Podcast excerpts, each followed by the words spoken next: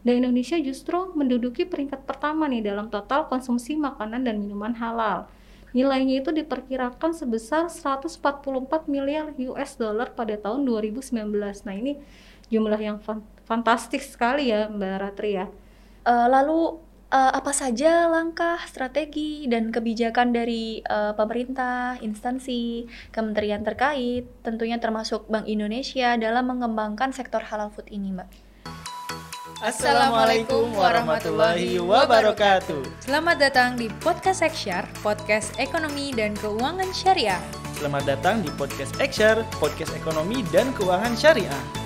Podcast ekonomi dan keuangan syariah bersama Departemen Ekonomi dan Keuangan Syariah Bank Indonesia membahas berbagai isu menarik dan perkembangan terkait ekonomi dan keuangan syariah di Indonesia. Assalamualaikum warahmatullahi wabarakatuh. Selamat datang Sobat I S E F dalam episode ketujuh Podcast P O D K E S, Podcast Ekonomi dan Keuangan Syariah, Departemen Ekonomi dan Keuangan Syariah Bank Indonesia. Podcast atau P O D K E S ini merupakan media yang membahas perkembangan dan berbagai isu menarik seputar ekonomi dan keuangan syariah di Indonesia, yang juga merupakan bagian dari Indonesia Syariah Economic Festival atau I S E F dua ribu dua puluh satu. I S E F dua ribu dua puluh satu, Celebrate Meaningful Life. Baik Sobat I S E F, bersama saya di sini Aulia Ratri Kusumastuti, dan juga telah hadir narasumber pada kesempatan kali ini dengan Mbak Rina Lestari, sebagai Asisten Manajer dari Departemen Ekonomi dan Keuangan Syariah Bank Indonesia. Selamat siang Mbak Rina, apa kabar? Selamat siang Mbak Ratri, alhamdulillah. Semoga Mbak Ratri juga dalam keadaan sehat ya. Alhamdulillah Mbak, terima kasih. Terima kasih. Mbak Rina, sebelumnya kami ucapkan terima kasih karena telah meluangkan waktunya untuk hadir pada podcast ketujuh yang mengusung tema Halal Food Beyond Halal Compliance. Ya, terima kasih banyak Mbak Ratri. Ya, sudah betul. Mengundang saya juga. Ya, uh, penasaran kan Sobat I S E F? Langsung aja yuk simak perbincangan kami dalam podcast siang ini. Langsung aja ya Mbak, kalau gitu kita ngobrol-ngobrol ya Mbak. Boleh, Rina. Ayo kita ngobrol Mbak. Iya Mbak, ini aku mau nanya nih Mbak, uh, apa sih Mbak yang dimaksud dengan konsep halal food? Dan uh, apa yang membedakannya dengan jenis makanan yang lainnya? Ya, terima kasih banyak Mbak Ratri. Pertanyaannya ini memang konsep dasar sekali ya mengenai halal food ya. Kita sebagai seorang muslim tentu saja uh, harus mengacu kepada Al-Quran dan hadis ya Mbak, untuk setiap uh, pedoman hidup kita.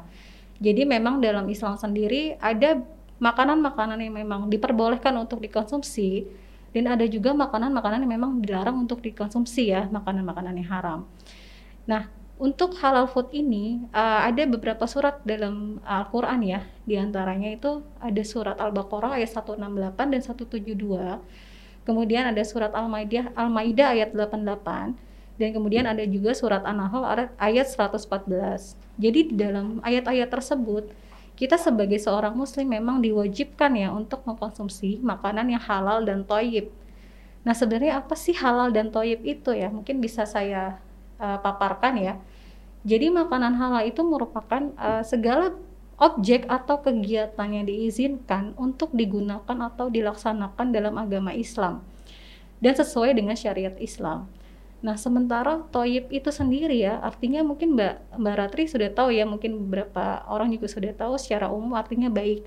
Tapi baik di sini mungkin bisa saya jelaskan secara luas gitu ya. Jadi thayyib atau baik di sini juga untuk halal, halal food itu mengartikan bahwa produk atau makanan itu halal untuk eh, aman untuk dikonsumsi. Jadi secara eh, sektor makanan itu ada yang disebut dengan food safety. Nah, food safety ini mengindikasikan bahwa makanan ini aman dikonsumsi oleh tubuh kita gitu ya.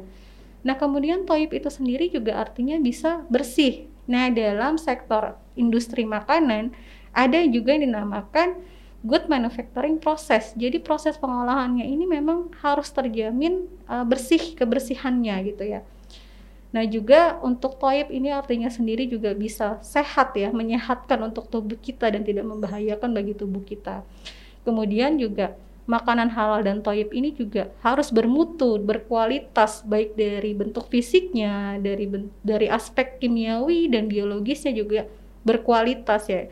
Jadi mungkin dapat kita simpulkan bahwa konsep makanan halal atau halal food ini adalah makanan yang diperbolehkan untuk dikonsumsi dan diproses secara halal ya, sesuai dengan syariat Islam, dan juga baik dikonsumsi oleh tubuh manusia. Dan ketika kita mengkonsumsinya, um, itu ada keberkahan tersendiri Mbak ya, sebagai uh, seorang muslim untuk mengkonsumsi makanan yang halal. Sementara dalam ekosistem halal value chain, konsep halal food ini juga harus memperhatikan tahapan-tahapan proses secara detail ya, mulai dari pemilihan bahan-bahan mentah nih Mbak Ratri. Sebelum kita mengolah makanan kita kan beli dulu gitu ya, mungkin ada bahan-bahan mentahnya. Nah itu misalnya kita mau mengolah daging gitu ya, dan daging ini harus kita pastikan bahwa uh, hewan itu disembelih dengan benar sesuai dengan syariat Islam. Kemudian berlanjut ke proses produksi atau pengolahan makanan. Dalam pengolahan makanan ini kita terkadang membutuhkan tambahan-tambahan bahan gitu ya. Nah itu juga kita harus perhatikan bahwa tidak ada zat-zat haram yang memang masuk atau mengkontaminasi uh, apa olahan produk kita. Kemudian selanjutnya untuk proses penyimpanan dan proses distribusi ini juga harus perhatikan. Nah, kadang-kadang orang lupa ya bahwa tempat penyimpanan atau tempat kita untuk mendistribusikan produk-produk makanan halal itu itu harus diperhatikan bahwa tempat-tempat itu atau alat-alat yang kita gunakan itu terbebas dari zat haram, sehingga tidak mengkontaminasi makanan halal yang nanti akan kita siap santap. Jadi selain itu juga tidak membahayakan ke tubuh kita gitu ya Mbak Ratri. Nah dengan memperhatikan rantai proses yang cukup detail ini, sebenarnya bisa dikatakan nih Mbak Ratri bahwa halal food itu adalah produk yang sehat dan produk premium. Jadi tidak hanya bentuk fisiknya atau uh, kontennya saja ya yang halal, tapi juga prosesnya itu menjadi perhatian utama gitu. Nah oleh karena itu kami di Bank Indonesia ini untuk sektoran makanan halal atau halal food ini mengangkat tagline bahwa halal product beyond halal compliance. Jadi halal product itu tidak tidak hanya kepatuhannya saja, tapi memang uh, produk itu juga harus sehat dan menjadi produk yang premium. Mungkin seperti itu. Nah kemudian apa sih yang membedakan makanan halal dengan jenis makanan lainnya? Nah ini pada makanan halal nih Mbak Ratri ya, bahan-bahan yang kita gunakan ini itu harus dapat ditelusuri nih Mbak Ratri sumbernya dan proses untuk mendapatkannya. Jadi traceability-nya dapat kita ketahui dengan jelas. Nah ini tentu saja membuat makanan ini kita menjadi aman gitu ya mengkonsumsinya dan terjamin dari sisi kesehatan. Selain itu mungkin di sektor industri makanan secara umum gitu ya, ada berbagai macam standar mutu nih Mbak Ratri. Nah standar mutu ini sepertinya agak berbeda dengan standar halal gitu ya. Jadi pada standar halal ini sangat ketat dengan memegang prinsip zero tolerance. Jadi tidak boleh ada sedikit pun zat haram yang masuk ke dalam makanan yang akan kita olah gitu ya. Nah ini belum tentu ya diterapkan pada makanan lain. Ya mungkin seperti itu ya Mbak Ratri. Nah gimana nih Mbak Ratri kalau mendengar uh, penjelasan mengenai konsep halal ini, menurut Mbak Ratri gimana nih? Iya Mbak, saya baru tahu ini dari Mbak Rina kalau ternyata memang proses itu sangat panjang, detil begitu ya Mbak, makanya uh, beyond halal compliance begitu. Dan juga dari segi perbedaan juga uh, sebetulnya cukup jelas begitu ya, kalau yang halal food itu kan sangat bisa ditelusuri sumber dan juga proses mendapatkannya. Betul, betul, betul. Nah ini memang Uh, prinsip ya yang menjadi prinsip dari halal food. Baik Mbak, uh, ini Mbak, kalau kalau begitu Mbak, uh, mengapa sih Mbak halal food ini sangat penting keberadaannya, dan apakah konsep halal food ini dapat berlaku secara universal begitu? Jadi tidak hanya berlaku bagi muslim saja begitu Mbak? Ya, terima kasih Mbak Ratri. Uh, kita sebagai seorang muslim ya tentu saja keberadaan halal food ini menjadi sangat penting ya, karena kita diwajibkan untuk mengkonsumsi halal food ya. Jadi terdapat aspek spiritual gitu, dimana menjadi keharusan bahwa makanan yang kita konsumsi itu harus diproses secara halal sesuai dengan syariat dan baik bagi tubuh, serta mempunyai proses keberlanjutan nih Mbak Ratri, jadi tidak merusak lingkungan dan tidak e, menyakiti makhluk lain gitu ya di sekitar kita. Nah namun tentu saja halal food ini dapat berlaku secara universal dong Mbak Ratri ya, karena memang tagline yang kita angkat itu produk halal itu adalah produk yang sehat dan premium. Jadi sebenarnya dapat dikonsumsi oleh siapapun dan oleh agama manapun gitu ya. Dan dengan konsep halal dan toyib ini juga kita memperhatikan kesehatan gitu ya, faktor kesehatan untuk uh, bagi orang yang mengkonsumsi makanan halal. Nah, ini mungkin ada fakta-faktanya gitu ya Mbak Ratri ya. Jadi mungkin ada beberapa yang melakukan penelitian gitu ya mengenai proses penyembelihan hewan. Bagaimana proses penyembelihan hewan secara syariat Islam ini ternyata e, berdasarkan penelitian ilmiah itu ya, tidak menimbulkan indikasi kesakitan pada hewan yang disembelih. Dan juga tidak ada pembekuan darah pada daging yang akan kita konsumsi. Dan ini tentu saja menyehatkan ya, tidak ada pembekuan darah dalam daging. Nah ini e, apa namanya, jadi sebenarnya e, hal ini dapat diterima secara universal gitu ya, bukan hanya oleh umat Islam. Dan juga akhir-akhir ini ya, untuk ekspor makanan halal atau makanan secara umum, beberapa negara maju sudah mewajibkan sertifikasi halal ya jika ingin mengekspor makanan ke negara mereka. Nah ini tentu saja membuktikan bahwa makanan halal atau halal food ini juga diterima secara universal di seluruh dunia gitu ya. Mungkin seperti itu Mbak Ratri. Baik, jadi memang juga memperhati, tidak hanya memperhatikan yang mengonsumsi ya Mbak ya, tapi juga memperhatikan uh, lingkungannya, betul, keberlangsungan hidup makhluk di sekitar kita juga begitu ya Mbak, betul ya. Betul, jadi universal itu mm-hmm. tidak hanya untuk manusia mungkin ya, jadi yeah. kita memperhatikan sustainability dari keberlangsungan lingkungan dan uh, makhluk hidup sekitar kita ya. Baik Mbak, kalau dari segi kondisi Mbak, kondisi dan perkembangan sektor halal food di Indonesia itu bagaimana ya Mbak saat ini? Nah ini menarik nih Mbak Ratri ya, mm-hmm. jadi kalau berdasarkan dari data State of the Global Islamic Economy Report tahun dua ribu sembilan belas dua ribu dua puluh dan tahun dua ribu dua puluh dua ribu dua puluh satu, sebenarnya ini posisi Indonesia mengalami peningkatan pesat nih Mbak Ratri di sektor halal food. Jadi pada laporan tahun sebelum-sebelumnya itu ya, Indonesia tidak pernah masuk bahkan ke sepuluh negara teratas gitu ya untuk di sektor food. Nah di tahun dua ribu dua puluh dua ribu dua puluh satu ini Indonesia berhasil nih berarti menduduki peringkat keempat ya. Hmm. Mengagumkan ya. Iya, betul. Walaupun ya kita masih kalah dari Malaysia, Singapura, dan U A E ya. Nah secara skor ini Indonesia juga mengalami peningkatan signifikan nih Mbak Ratri, dari empat puluh tujuh menjadi tujuh puluh satu ya di tahun dua ribu dua puluh dua ribu dua puluh satu. Nah, peningkatan ini sebenarnya didorong nih oleh peningkatan ekspor Mbak Ratri, peningkatan ekspor makanan dan minuman halal dari Indonesia ke negara-negara O K I lainnya. Jadi, dengan prestasi ini di sektor makanan halal ini, itu turut mendongkrak posisi Indonesia secara umum Mbak Ratri. Secara umum untuk uh, Islamic Economy Report ya, jadi sebelumnya peringkat lima menjadi peringkat empat di dunia. Nah Mbak Ratri, sebenarnya Indonesia ini ya merupakan negara dengan penduduk muslim terbesar dunia, di mana delapan puluh delapan persen penduduknya ini adalah muslim. Hal ini seharusnya bisa membuat kita menjadi produsen utama nih Mbak Ratri untuk sektor halal food ya, dan menjadi terbesar dunia. Namun sayangnya Indonesia belum menjadi produsen utama untuk sektor halal food di dunia. Dan Indonesia justru menduduki peringkat pertama nih dalam total konsumsi makanan dan minuman halal.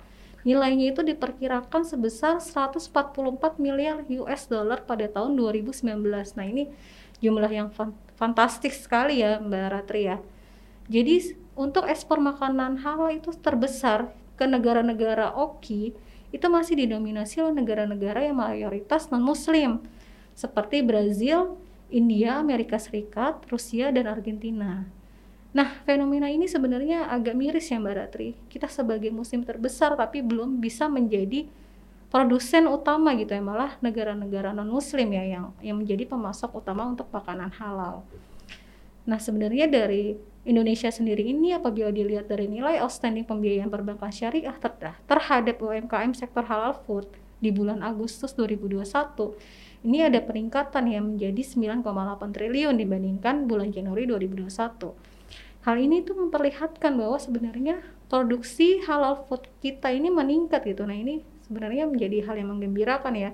Namun porsinya tuh masih, kenaikan ini masih sedikit gitu ya, tidak terlalu signifikan. Nah ini nah, yang harus kita perhatikan gitu ya untuk mendukung sektor halal food di kemudian hari. Nah tapi ini justru uh, jadi tantangan bagi kita ya sebenarnya Mbak Ratri ya, untuk mengembangkan halal food di Indonesia gitu ya, untuk menjadi produsen halal food ya terbesar di dunia. Nah ini mungkin kita menjadikan semangat ini ya. Betul Mbak, jadi memang kalau dari uh, konsumen sudah menjadi nomor satu gitu ya, iya, Mbak. Tapi, tapi segera harusnya pro, menjadi produsen juga betul, pertama betul. begitu ya, Mbak ya. Sayang sekali yang Mbak Ratri ya kita. Mm-hmm. Kalau dari ini Mbak, uh, tadi kan dari segi sektor halal foodnya itu ya Mbak. Kalau uh, kondisi uh, ada nggak sih Mbak uh, dukungan dari pembiayaan syariah ke sektor halal food saat ini itu bagaimana gitu Mbak? Dukungannya, kondisinya begitu Mbak? Oke, okay, baik Mbak Ratri. Nah untuk potensi industri halal Indonesia sebenarnya yang dapat dibiayai oleh Bank Syariah itu sangat besar ya potensinya.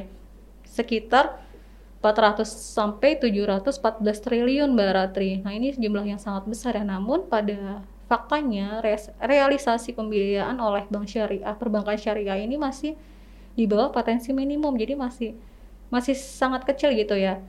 Nah dalam mendukung pembiayaan syariah ini, Bank Indonesia tuh telah menyelenggarakan berbagai kegiatan bisnis linkage nih Mbak Ratri untuk memperluas pasar dan pembiayaan bagi pelaku usaha. Nah diantaranya itu tanggal empat belas sampai dua puluh tujuh Juli kemarin tahun dua ribu dua puluh satu, Bank Indonesia telah menyelenggarakan Indonesia International Halal Festival di Singapura. Nah kita mengikutsertakan nih Mbak Ratri pelaku usaha sektor halal food dan sektor modest fashion ya, yang tergabung dalam industri kreatif syariah Indonesia atau Ikra Indonesia. Pada kegiatan ini juga telah diselenggarakan nih Mbak Ratri business matching untuk commercial and social business. Jadi kita juga mengundang lembaga-lembaga keuangan dan keuangan ya, baik di dalam maupun di luar negeri. Jadi ada B to B, B to C, dan B to G. Nah kemudian selama bulan September sampai Oktober dua ribu dua puluh satu ini Mbak Ratri, diselenggarakan kegiatan bulan pembiayaan nih Mbak Ratri. Jadi kick off-nya itu sudah dilakukan tanggal tiga belas September dua ribu dua puluh satu, kemudian dilanjutkan tanggal empat belas lima belas September itu diselenggarakan business meeting dengan lembaga keuangan syariah, baik dari industri keuangan perbankan, non-bank, dan I K N B syariah, serta pasar modal, pasar modal syariah. Nah, kemudian dilanjutkan nih Mbak Ratri, tanggal tujuh belas September kemarin ini kita sudah menyelenggarakan business meeting untuk peluang dan pembiayaan ekspor. Nah, ini seluruh kegiatan ini dihadiri oleh para pelaku usaha, akademisi, pengusaha, juga dari lembaga keuangan ya, baik non-perbankan maupun perbankan, juga pasar modal. Jadi memang kita sudah, Bank Indonesia sudah menyelenggarakan uh, turut andil gitu ya untuk memperluas aspek pembiayaan bagi para pelaku usaha. Wah, berarti memang udah banyak sekali ya Mbak program-program yang dilakukan oleh Bank Indonesia. Uh, kalau dari prospek sektor halal food ke depan ya Mbak, khususnya dalam mendukung penguatan ekosistem halal value chain itu bagaimana ya Mbak? Ya, prospek halal food ke depan sebenarnya berdasarkan Indonesia Syariah Economic Outlook tahun dua ribu dua puluh satu nih Mbak Ratri, industri halal sebenarnya diprediksikan akan turun ya. Namun tidak demikian dengan sektor halal food, jadi makanan dan minum, minuman halal ini cenderung tidak terlalu berdampak nih Mbak Ratri. Apalagi dengan pandemi ini ya tidak terlalu berdampak. Nah melihat proyeksi dan uh, besarnya investasi pada sektor makanan dan minuman halal, sektor halal food ini di, diharapkan akan terus berkembang ya di kemudian hari, terutama makanan cepat saji dan frozen food ya yang dikonsumsi. Ini meningkat nih Mbak Ratri, delapan kali lipat nih Mbak Ratri selama pandemi. Jadi memang ada perubahan perilaku konsumen ya dalam memilih makanan yang dikonsumsi nih. Jadi saat ini selama pandemi ini masyarakat tuh cenderung tuh memilih makanan yang sehat dan bergizi ya untuk meningkatkan imun ya. Kita kan uh, selama pandemi ini pengennya sehat ya. Jadi perilaku konsumen itu berubah drastis gitu ya. Nah, hal ini nih menandakan nih Mbak Ratri bahwa makanan halal dan sehat juga menjadi salah satu jenis makanan yang akan berkembang di kemudian hari. Prospeknya ini cukup bagus ya untuk halal food ya, karena halal food sendiri itu sebagaimana tagline kami, halal produk beyond halal compliance itu produknya itu sehat dan premium ya. Jadi ini prospek sangat besar sekali. Nah, untuk mengedepankan prospek ini atau mendukung prospek yang positif ini tentu saja diperlukan penguatan nih Mbak Ratri dari hulu ke hilir untuk mendukung ekosistem halal value chain. Nah, rantai pasok itu dikatakan halal apabila proses dan kegiatan dari hulu ke hilir itu telah dipastikan benar-benar menerapkan syariat halal pada prosesnya. Seperti saya sebutkan tadi ya, bagaimana proses step by stepnya gitu harus memastikan bahwa tidak ada zat haram yang masuk atau terkontaminasi ke makanan yang akan kita olah. Nah, jadi mulai dari pemilihan pemasok, proses produksi, penyimpanan, sampai dengan distribusi, ini harus dipastikan menghindari atau mengkontaminasinya dengan entitas yang tidak halal, dengan zat haram tadi ya. Zero jadi, itu ya Mbak tadi ya? Zero, zero tolerance. tolerance. Zero tolerance, jadi tidak boleh ada sama sekali gitu ya. Nah, betul. Ini. Jadi kunci, kunci suksesnya ini untuk implementasi halal value chain tentu saja harus ada dukungan dari pemerintah ya Mbak Ratri. Dan kemudian adanya kemudahan dengan membentuk entitas penunjang halal value chain yang misalnya hmm, pemerintah ini membuka jalur transportasi yang lebih banyak di wilayah Indonesia Timur gitu ya, agar distribusi produk halal ini dapat lancar dan masif di, di Indonesia Timur. Kemudian kita juga harus memastikan nih ketersediaan teknologi informasi. Dengan uh, pandemi ini tentu orang akan beralih gitu ya, online akan akan digunakan lebih masif gitu ya oleh konsumen. Nah, kemudian kita juga harus mempersiapkan nih sumber daya manusia yang memadai yang, yang mengerti step by step proses untuk uh, halal food ini. Dan kemudian kita harus menciptakan nih hubungan yang kolaboratif dengan seluruh pihak, baik uh, lembaga pemerintah, pengusaha, atau entitas-entitas lain gitu ya. Kemudian juga harus diberikan kemudahan uh, sertifikasi halal ya bagi produk makanan halal gitu. Nah, mungkin itu ya, mungkin kita di Bank Indonesia sudah melaksanakan nih Mbak Ratri, uh, melakukan kolaborasi ya, dan sebagai inisiator gitu dan fasilitator untuk uh, mendukung halal food ini. Berarti memang prospek halal food itu kedepannya sangat positif ya Mbak? Sangat positif, betul. Betul. Sangat positif sekali. Kalau dari segi tantangannya bagaimana Mbak? Tantangan yang dihadapi untuk mengembangkan uh, sektor halal food ini kedepannya bagaimana Mbak? Ya, tantangan memang pasti ada Mbak Ratri ya, apalagi yeah. adanya pandemi covid sembilan belas ini ya, perilaku mm. konsumen tadi saya sebutkan mengalami perubahan dan penyesuaian ya, mm. sehingga hal ini juga berdampak pada industri makanan ya, termasuk juga halal food.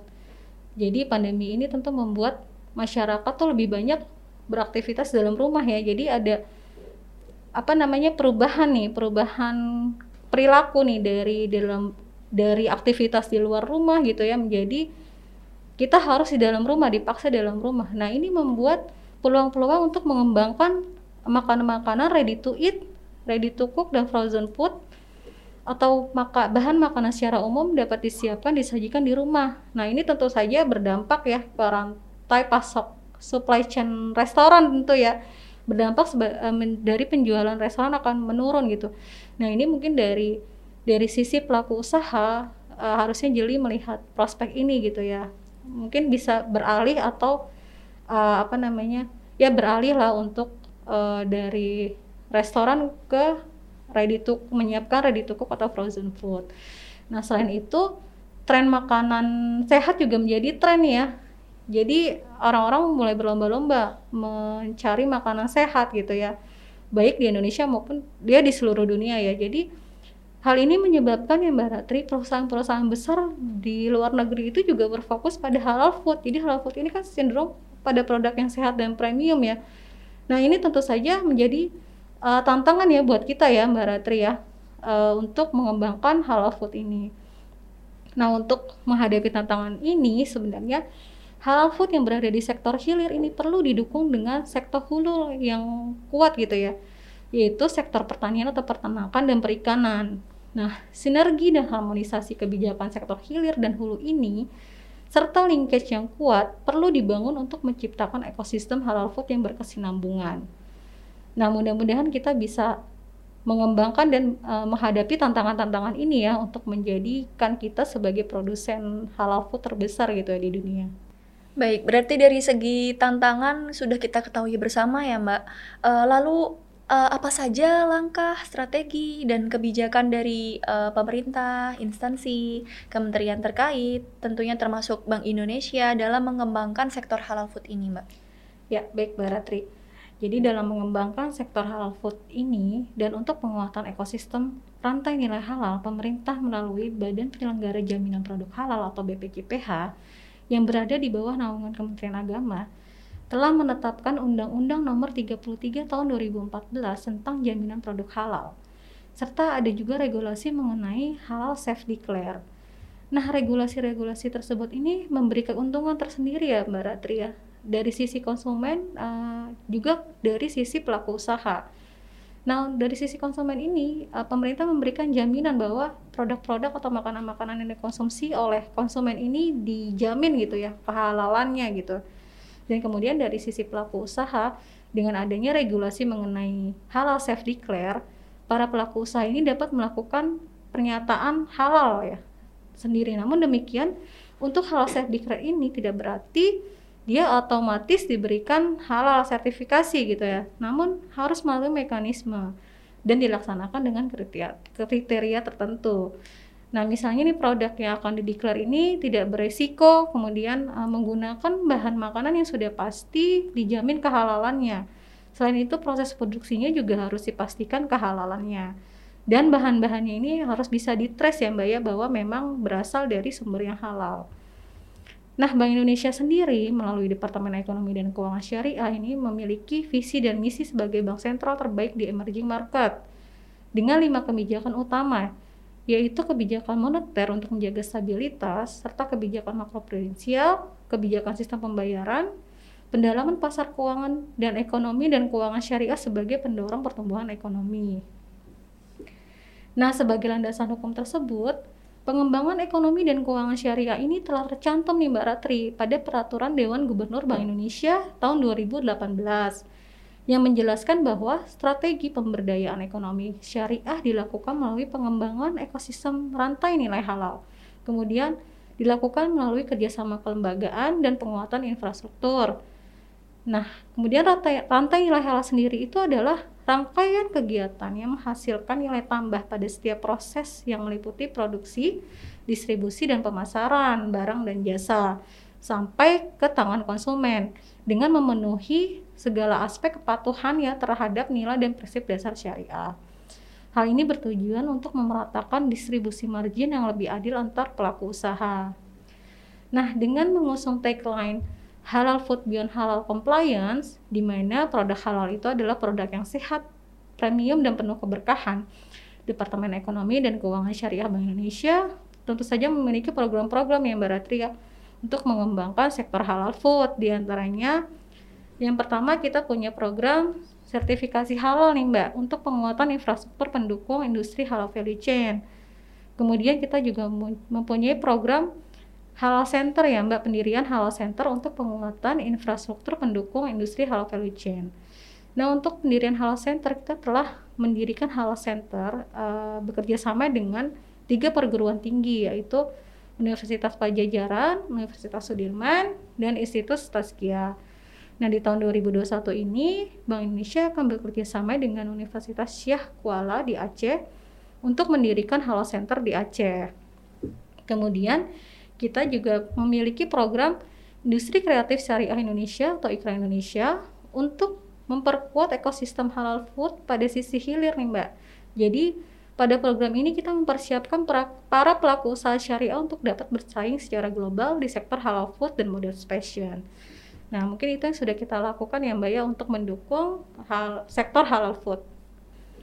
Baik Mbak, berarti memang programnya itu sudah sangat banyak gitu untuk mendukung sektor halal food tersebut. Betul, begitu. Nah, Bank Indonesia juga sebenarnya bekerja sama dengan berbagai instansi dan hmm. kementerian ya, lembaga-lembaga juga, perusahaan-perusahaan gitu ya, untuk mendukung halal food ini.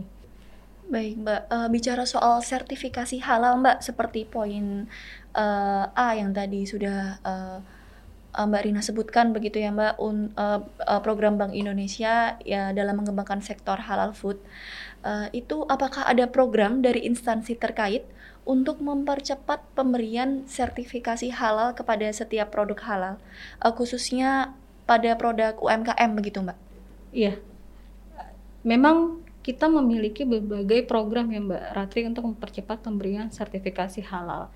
Jadi melalui program C S R dari berbagai kementerian, lembaga, atau perusahaan termasuk Bank Indonesia ya, kita memiliki program khususnya bagi U M K M nih Mbak Ratri. Di antaranya kita memberikan sosialisasi dan pelatihan mengenai proses sertifikasi halal, kemudian memberikan bantuan pendampingan dan pembiayaan untuk memperoleh sertifikasi halal.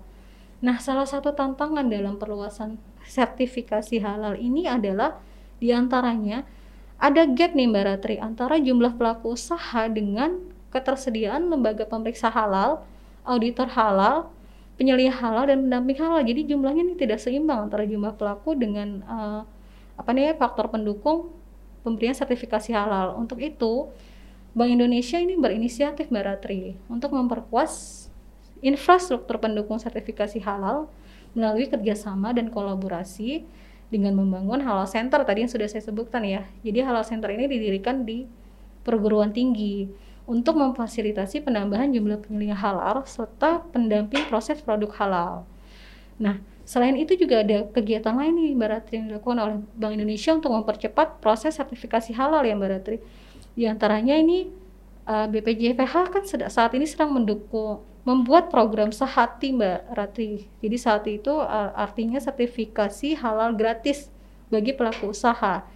Nah, Bank Indonesia dan kementerian-kementerian serta lembaga lain juga turut serta menyukseskan program ini Mbak Ratri.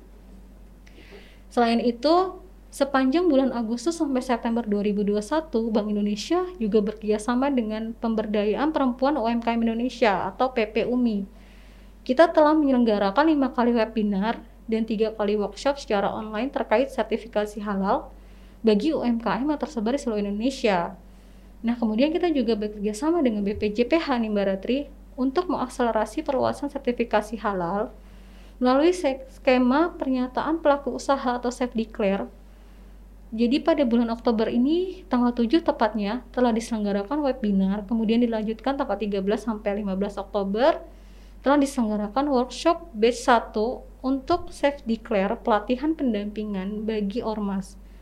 Dan dilanjutkan e, besok insya Allah tanggal dua puluh sampai dua puluh dua Oktober dua ribu dua puluh satu akan dilaksanakan workshop batch dua self declare pelatihan pendampingan untuk perguruan tinggi. Nah, ini kita sudah memaksimalkan ya usaha kita untuk mempercepat proses sertifikasi halal. Nah, mungkin itu Mbak Ratri. Menurut Mbak Ratri gimana nih Mbak Ratri? Kita berpeluang nggak nih ya untuk memajukan halal food nih Mbak Ratri? Semoga sangat-sangat yes. berpeluang ya Mbak, karena uh, kalau dari cerita Mbak Rina juga begitu, uh, Bank Indonesia kan sudah sangat berinisiatif juga untuk memperkuat infrastruktur pendukung sertifikasi halal tersebut begitu yeah, ya Mbak. Betul, nyatanya Mbak untuk U M K M saja juga bisa seperti itu begitu. Ya, yeah. Semoga kita dalam melaksanakan atau mendukung halal food ini ya kita juga dapat berjamaah ya dengan kementerian atau lembaga dan uh, pihak-pihak lain gitu ya, memang uh, dapat berkontribusi gitu untuk mendukung halal food ini. Insya Allah. Insya Allah. Hmm. Baik Mbak, uh, diskusi pada podcast yang hari ini tuh rasanya nggak akan selesai ya Mbak. Betul. Kalau dengerin Mbak Rina sharing mengenai halal food beyond halal compliance, nggak uh, kerasa nih Mbak saatnya kami untuk undur diri Mbak Rina. Ya, baik, terima kasih Mbak Ratri. Iya, kami ucapkan juga terima kasih Mbak Rina sudah menjadi narasumber pada podcast kali ini. Uh, sampai jumpa di lain waktu. Terima kasih banyak Mbak Ratri atas kesempatannya. Dari saya mohon maaf apabila ada kekurangan. Saya juga ya Mbak. Demikian Sobat I S E F untuk podcast episode ketujuh kali ini.